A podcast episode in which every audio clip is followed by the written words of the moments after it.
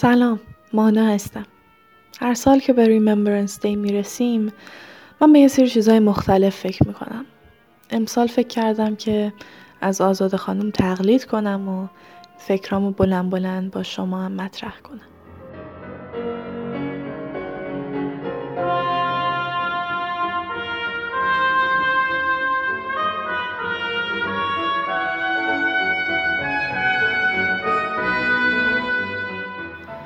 من دو سال تو کانادا دبیرستان رفتم. Remembrance Day که می‌شد توی یه مدل مراسم صبحگاه مدرسه رو جمع می‌کردن.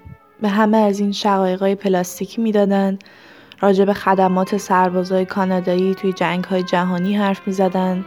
شمع روشن می‌کردن. به احترام یه دقیقه سکوت می‌کردیم.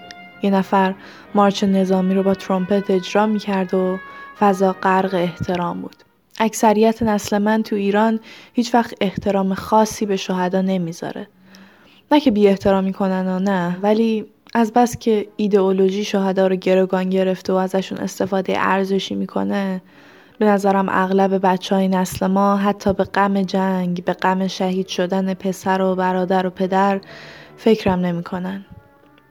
به نظر من کار کسی که برای نجات جون و امنیت دیگران خودش رو فدا کرده قابل ستایشه. اما مشکل دنیا اینه که هر کسی فقط خودش تعیین می‌کنه که کی داشته برای نجات جون و امنیت کی میجنگیده.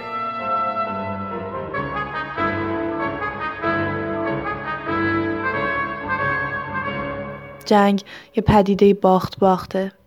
هر کسی هر جا و هر کسی بجنگه بین گروه خودش قهرمانه و برای گروه مقابل دشمن.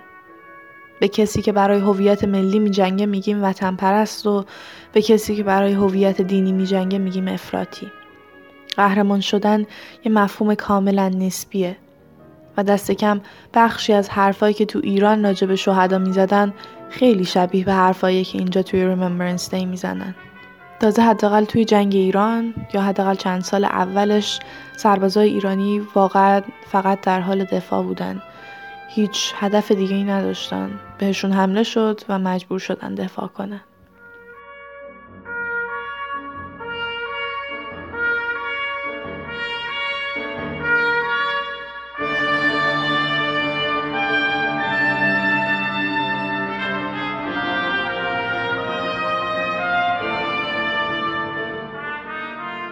Remembrance Day و Memorial Day توی version آمریکایی بین جنگ هایی که سربازا توشون جنگیدن هیچ فرقی قائل نمیشه. توی مراسم گرامی داشت هیچ تفاوتی وجود نداره بین کسی که توی جنگ جهانی دوم علیه نازیا جنگیده و کسی که توی جنگ ویتنام یا کره در حالتی جنگیده که معلوم نیست از کی علیه چی دفاع می‌کرده. میشه گفت آمریکا توی جنگای غیر ضروری بیشتری بوده که نیازی به گرامی داشت ندارن. ولی کانادا هم توی جنگ کره و عراق و افغانستان مشارکت داشته. من نمی‌خوام با دفاع از حقوق کسانی که بهشون ظلم میشه حتی اگه تو کشورهای دیگه هستن مخالفت کنم. ولی این دفاع از حقوق ها در قالب جنگ همیشه انتخابی اتفاق میافتن. جنگ ها همیشه برای منافع سیاسی اتفاق میافتن و هرگز واقعا برای داستان شخصی آدم ها ارزش قائل نیستن.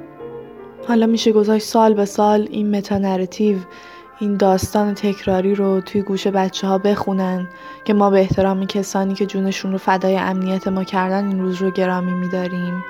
یا میشه بچه ها رو تشویق کرد تا بپرسن این امنیتی که حرفش رو می‌زنن واقعا امنیت کیه؟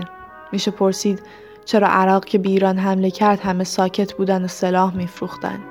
میشه پرسید این ارتشی که برای دفاع از امنیت مردم میجنگه چرا تو رواندا کاری نکرد؟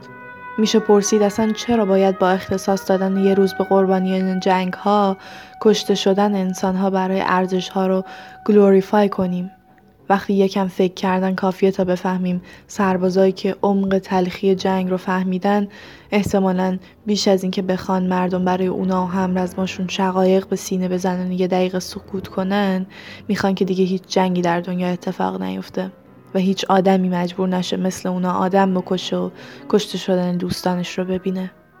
پس به نظر من صرفا به یاد سپردن اینکه چه اتفاقی افتاده هیچ سودی نداره مگر اینکه باعث بشه مردم بخوان اون اتفاقات دیگه تکرار نشن و در برابر سیاست هایی که مردم رو قربانی می‌کنن بیستن.